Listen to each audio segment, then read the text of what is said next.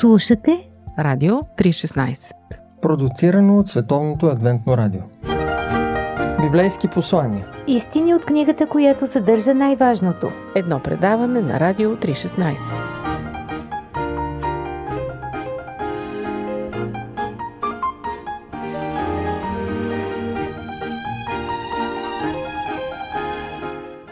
Някой е казал, че началото на безпокойството е края на вярата, а началото на истинската вяра е краят на безпокойството.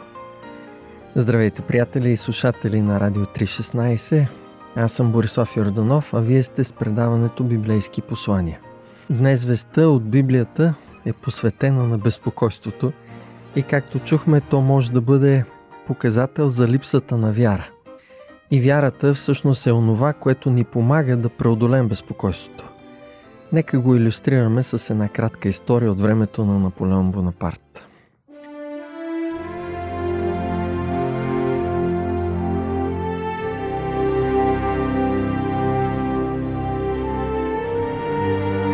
Жан Андре Масена, един от генералите на Наполеон, Внезапно той се появява с своите 18 000 войници пред малко австрийско градче, което няма никакви средства за по-дълготрайна защита и отбрана.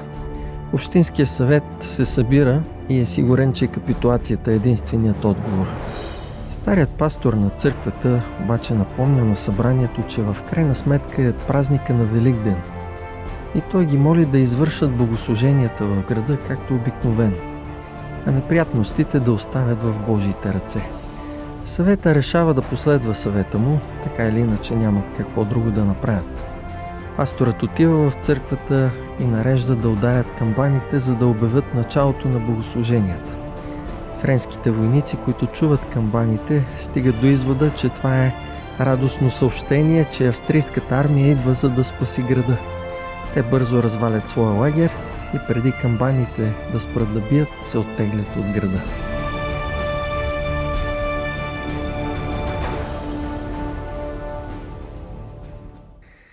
Днес библейската вест е подготвена от пастор Иван Мирчев Николов.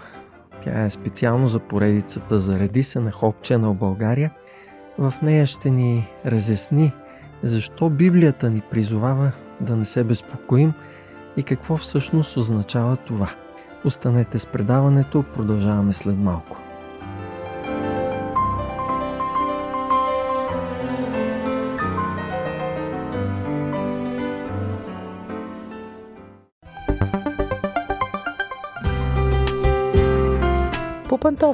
Предаване за семейството на Радио 316.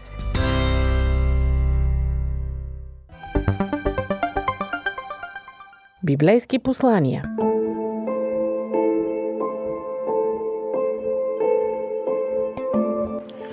Не се безпокойте за нищо, но във всяко нещо с молитва и молба изказвайте прошенията си на Бога с благодарение. Павел пише на филипяните в 4 глава на посланието си в 6 стих Не се безпокойте за нищо. Не ви ли се струва, че това е един доста празен и безсмислен съвет? Ако отидете при някой човек, който е силно обезпокоен за нещо, да кажем за децата си, или пък за работата си, или пък за здравето си, му кажете, не се безпокой, не се безпокой. Това, което ще направите е, е най-вероятно да засилите неговото безпокойство, вместо да го успокоите.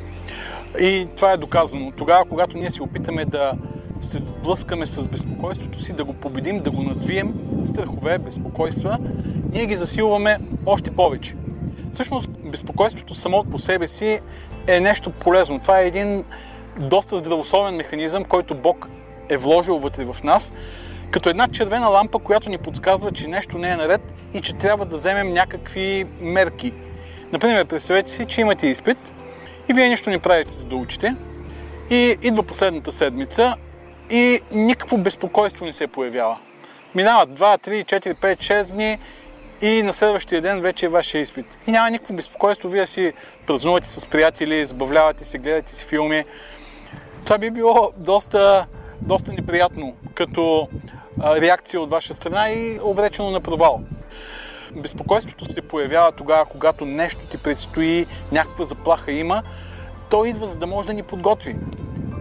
Ако вие една седмица преди изпита започнете да се безпокоите и някой дойде и ви каже, бе не се безпокой, не се притеснявай, всичко е наред, изобщо не обръщай внимание, това не би било един полезен съвет. Какво означава тогава, когато апостол Павел казва не се безпокойте? Самия Исус Христос също казва на своите ученици не се безпокойте. Може би тук трябва да направим разлика между безпокойството като, като реакция от страна на човека, като емоция и безпокойството като безпокоене. Тоест въвличането в безпокойството. Безпокойството е една емоция. Тя е, както казахме, много полезна и е предвидена като един защитен механизъм. Ако имате, да кажем, някакви симптоми, кашляте, имате висока температура а, и всички останали симптоми на коронавирус и вие си кажете, е, всичко е наред, ще ми мине, а, това няма да ви помогне. Може да се осложни състоянието ви и не само това, ще заразите и хората, които са около вас. Безпокойството в тази ситуация ви помага да вземете някакви мерки, но безпокоенето или въвличането в безпокойство е нещо, което не е добро. И това е паниката. Това е като едно, може да се каже, едно влакче на ужасите. Тогава, когато ние се закачим за някоя негативна емоция и позволим да ни поведе, тогава нашето вътрешно състояние се превръща в едно влакче на ужасите, в което ние преживяваме всякакви кошмари, страшни негативни сценарии, в катастрофични сценарии в нашия ум, в нашето въображение се произвеждат. И това е което, което не е доброто по отношение на безпокойството. И когато Исус и Павел и Библията казва не се безпокойте, тя има предвид точно това, да не се въвличаме. Добре, каква е альтернативата тогава? Как можем да се противопоставим на едно такова въвличане и вместо да сме паникьосани, да предприемем тези мерки, които са подходящи и належащи. Отговорът в този стих се намира в а, втората част. Не се безпокойте за нищо, но във всяко нещо с молитва и молба изказвайте прошенията си на Бога. Тук има три думи, които са използвани за молитва. Молитва, молба, прошение. Или, това всъщност е един много, много интересен, можем да го наречем лайфхак. Това е едно много ефективно хакване на негативните последици от а, безпокойството. Тогава, когато се появи безпокойство, всички симптоми на безпокойството са свързани с някакви физически такива промени в тялото, очистяване на пулса, дишането, а, промяна на, на цялостното ни състояние на тялото, мисли, които влизат в ума ни. Тогава, когато започне безпокойството да задейства всичко това, Павел ни казва, спомнете си, че трябва да направите нещо, да започнете да се молите. Безпокойството не трябва да ви въвлича, да ви закача и повежда надолу във влакчето на ужасите, а да ви припомни, че имате и друга альтернатива. Можете да започнете да се молите. И той три пъти използва тук различни думи. Молитва, молба, прошение, с което иска много силно да наблегне на това. Тоест, безпокойството може да задвижи вътре в нас доверие. Безпокойството може да задвижи вътре в нас а, доверие в това, че решението на нашите проблеми е в Бог и в Неговата грижа за нас. Независимо от това, какво предизвиква безпокойството? Работа, която може би ще изгубя, останал съм без пари, болест, не мога да си намеря принца или принцесата, с която да живея, ще си остана завинаги сам. Вместо да си въвличаме, можем да започнем да се молим. Молитвата има невероятна сила, не само терапевтична, в случая да ни успокои, да, ни, да, да примахне безпокойството. Не, молитвата има невероятна сила да променя и обстоятелствата и ситуацията, защото Бог е силен да променя. Това е смисълът на молитвата. Страничният ефект можем да кажем, че е това спокойствие, което намираме в Бога. То идва не просто от а, този терапевтичен ефект, на психологически ефект на това, че си молим, ами от доверието, че вярваме в един Бог, който е на наша страна, който си грижи, преживели сме Неговата грижа в миналото, преживяваме и сега, ще я преживяваме и в бъдеще. Следващия стих в посланието на апостол Павел към Филипяните, 4 глава, 7 стих, е много, много силен. И Божият мир, който никой ум не може да схване, ще пази сърцата ви и мислите ви в Исус Христос. И това е нещо свръхестествено. Това не е просто някаква такава а, временна психологичес, временно психологическо облегчение, емоционално, ами една свръхестествена намеса, едно свръхестествено действие на Святия Дух в нашия живот, което ни дава спокойствие, мир, такъв какъвто не можем да получим по никакъв начин. Може би в това време, в което не само ние, не само малка част от хората преживяват силен страх и безпокойство, а цялата планета преживява това.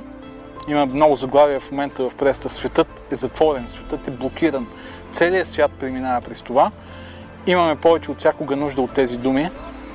Не се безпокойте, а във всяко нещо с молитва, молба и прошение представяйте исканията си при Бога с благодарение и Божият мир ще пази сърцата ви. Божият мир, който никой ум не може да схване, ще пази сърцата ви в Исус Христос.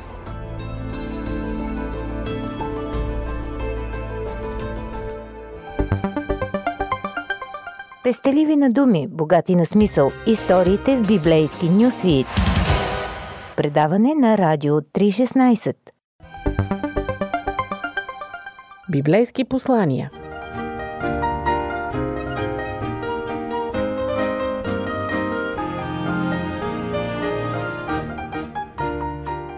Съветът на Библията да не се безпокоим не е безмислица. Това не е просто самовнушение или психологически трик или терапия. Това е призив за молитва и доверяване на Бога. Бог е обещал сила за промяна в нас. Обещава и дава мир по един свръхестествен начин, който само нези, които разчитат на Бога за живота си, могат да усетят осезаемо и могат да намерят отеха във всички обстоятелства. Опитайте и вие, скъпи слушатели. Това е достъпно за всеки. До чуване!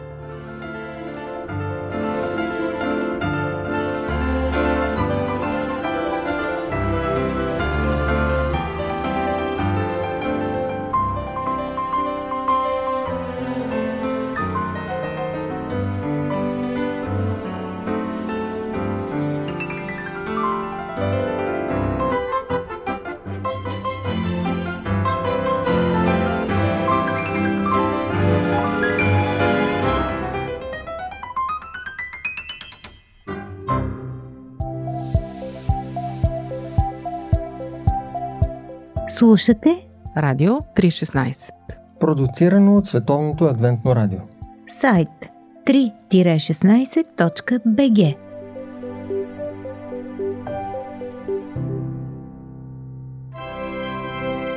История. Християнство, Библия, минало, Религия. теология, летописи, вяра Реформация. с две думи. духовни хроники.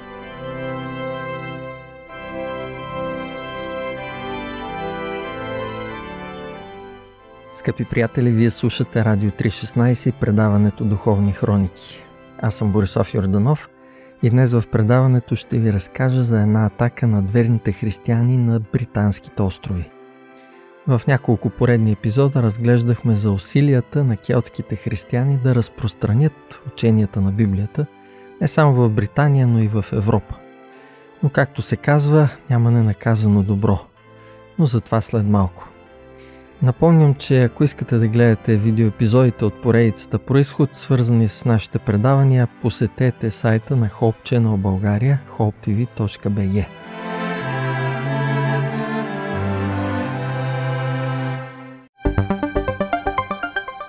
Пестеливи на думи, богати на смисъл. Историите в библейски нюсвит. Предаване на Радио 316.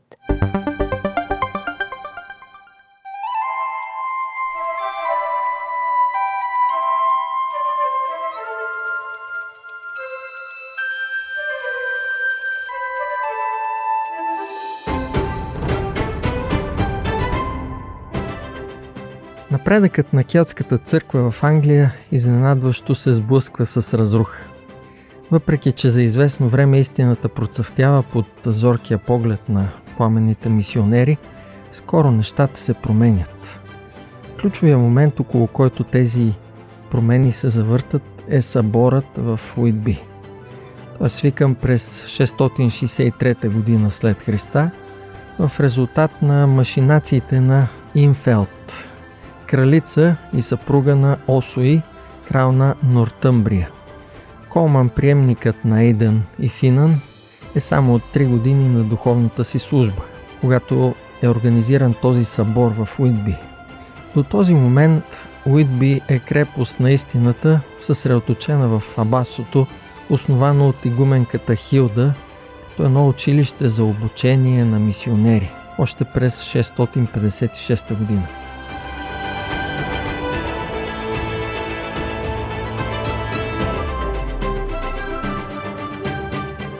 Когато свикват събора в Уитби, се очертава разделението между две групи – водачите на Келтската църква и водачите на католическата църква.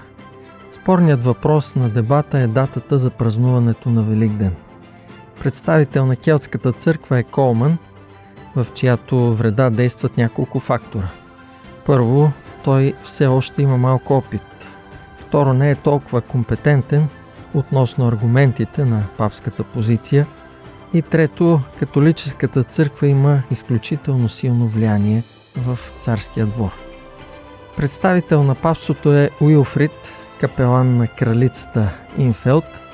Току-що е пристигнал в страната след 4 годишния си престой в Рим и той е добре обучен във всички папски аргументи и освен това е запален – от желанието да види келтската църква поставена на колене пред авторитета на Рим. Уилфрид пожелава открит дебат и Осои приема желанието му като почти гарантира изхода от него в полза на католическата църква. Самия крал Осои ръководи дебата, като той, синът му, съпругата му и двамата католически свещеници са на страната на Уилфрид. От другата страна са Хилда, шотанските духовници и епископ Сет, който поддържа Колман и Келтската църква.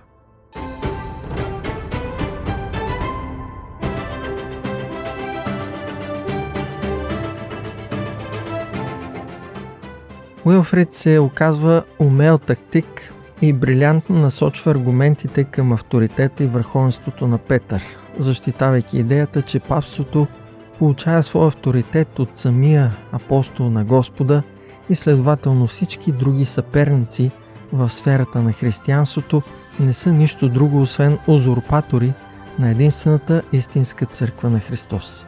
Крал Осой, който търси възможност за да отсъди в полза на католицизма, използва това предимство, основано на тази аргументация. Той заявява, че доводите на Уилфрид са основателни и задължаващи – и така Колман е победен в открития дебат.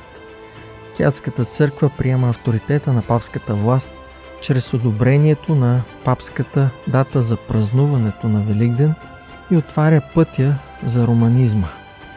Той нахлува в Нортъмбрия и се разпространява и в цяла Англия. Това е един мрачен ден за каузата на истината –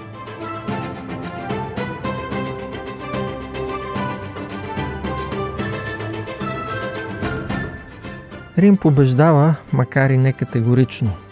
Подтиска истината, която посветените мисионери съхраняват ревностно, но не я задушава. Тя остава да тлее в очакване на огньовете на реформацията, които я разпалват за живот отново.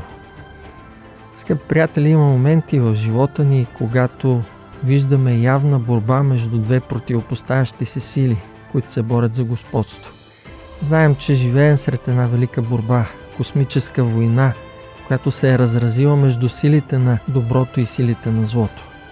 Нашия малък свят е уловен в центъра на тази яростна буря и миг след миг чувстваме нейните последици. За един ужасен момент изглежда сякаш делото на живота на Ейден и на неговите наследници е почти пометено от прилива на римокатолицизма. Но Бог е този, който владее над всичко. Макар и за миг възпрепятствана, светлината на истината не може да бъде напълно загасена. Много скоро след спорното поражение на келтската църква в Уитби, датчаните нахуват в Англия, като донасят със себе си вълна от езичество, но това от друга страна възпира развитието на романизма.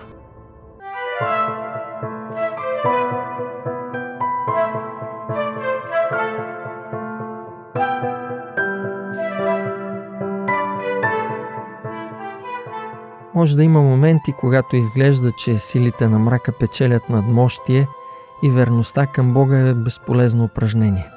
Точно тогава трябва да помним историите на онези, които са минали преди нас и които ни разказват, че дори истината да изглежда надвита, тя никога няма да бъде победена. Ще възкръсне триумфираща накрая. С каквото и да се борите, запомнете. Исус триумфира на кръста и ще може да осъществи същата тази победа в живота ви. Ако пожелаете да му се посветите, разбира се. Дръжте здраво това, което имате, така че никой да не ви отнеме короната, както е записано в Откровение 3 глава 11 стих.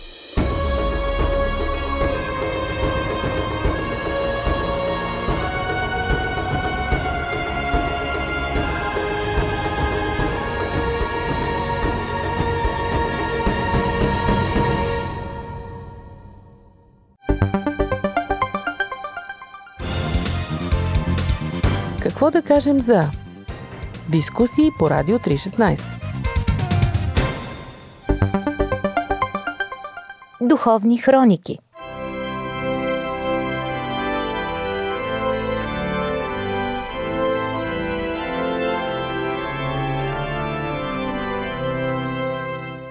Дори истината да изглежда надвита, тя никога няма да бъде победена. Ще възкръсне триумфираща накрая – Добре е да запомним тези думи. Ако някой е направил всичко възможно да ви натика във ъгъла, просто не унивайте.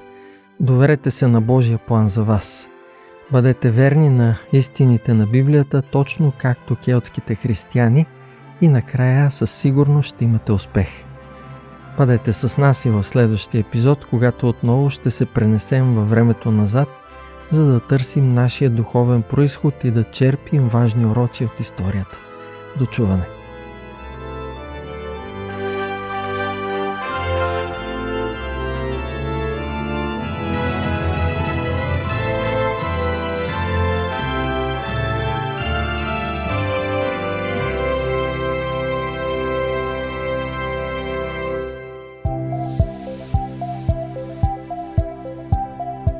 Радио 316 Продуцирано от Световното адвентно радио. Сайт 3-16.bg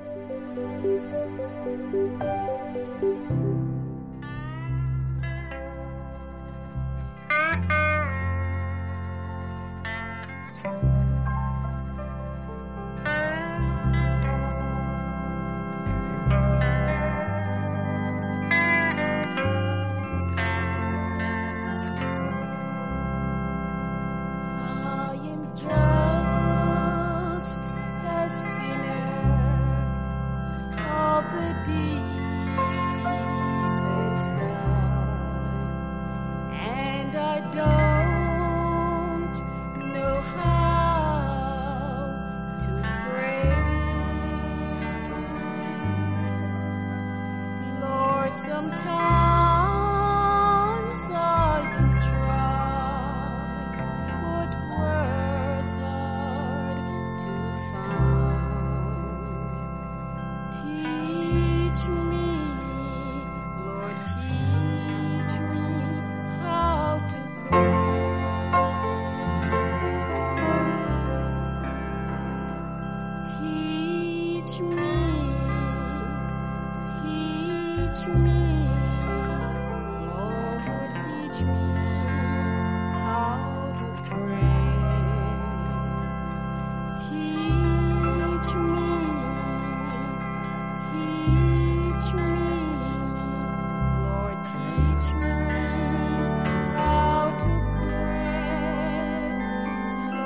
Sometimes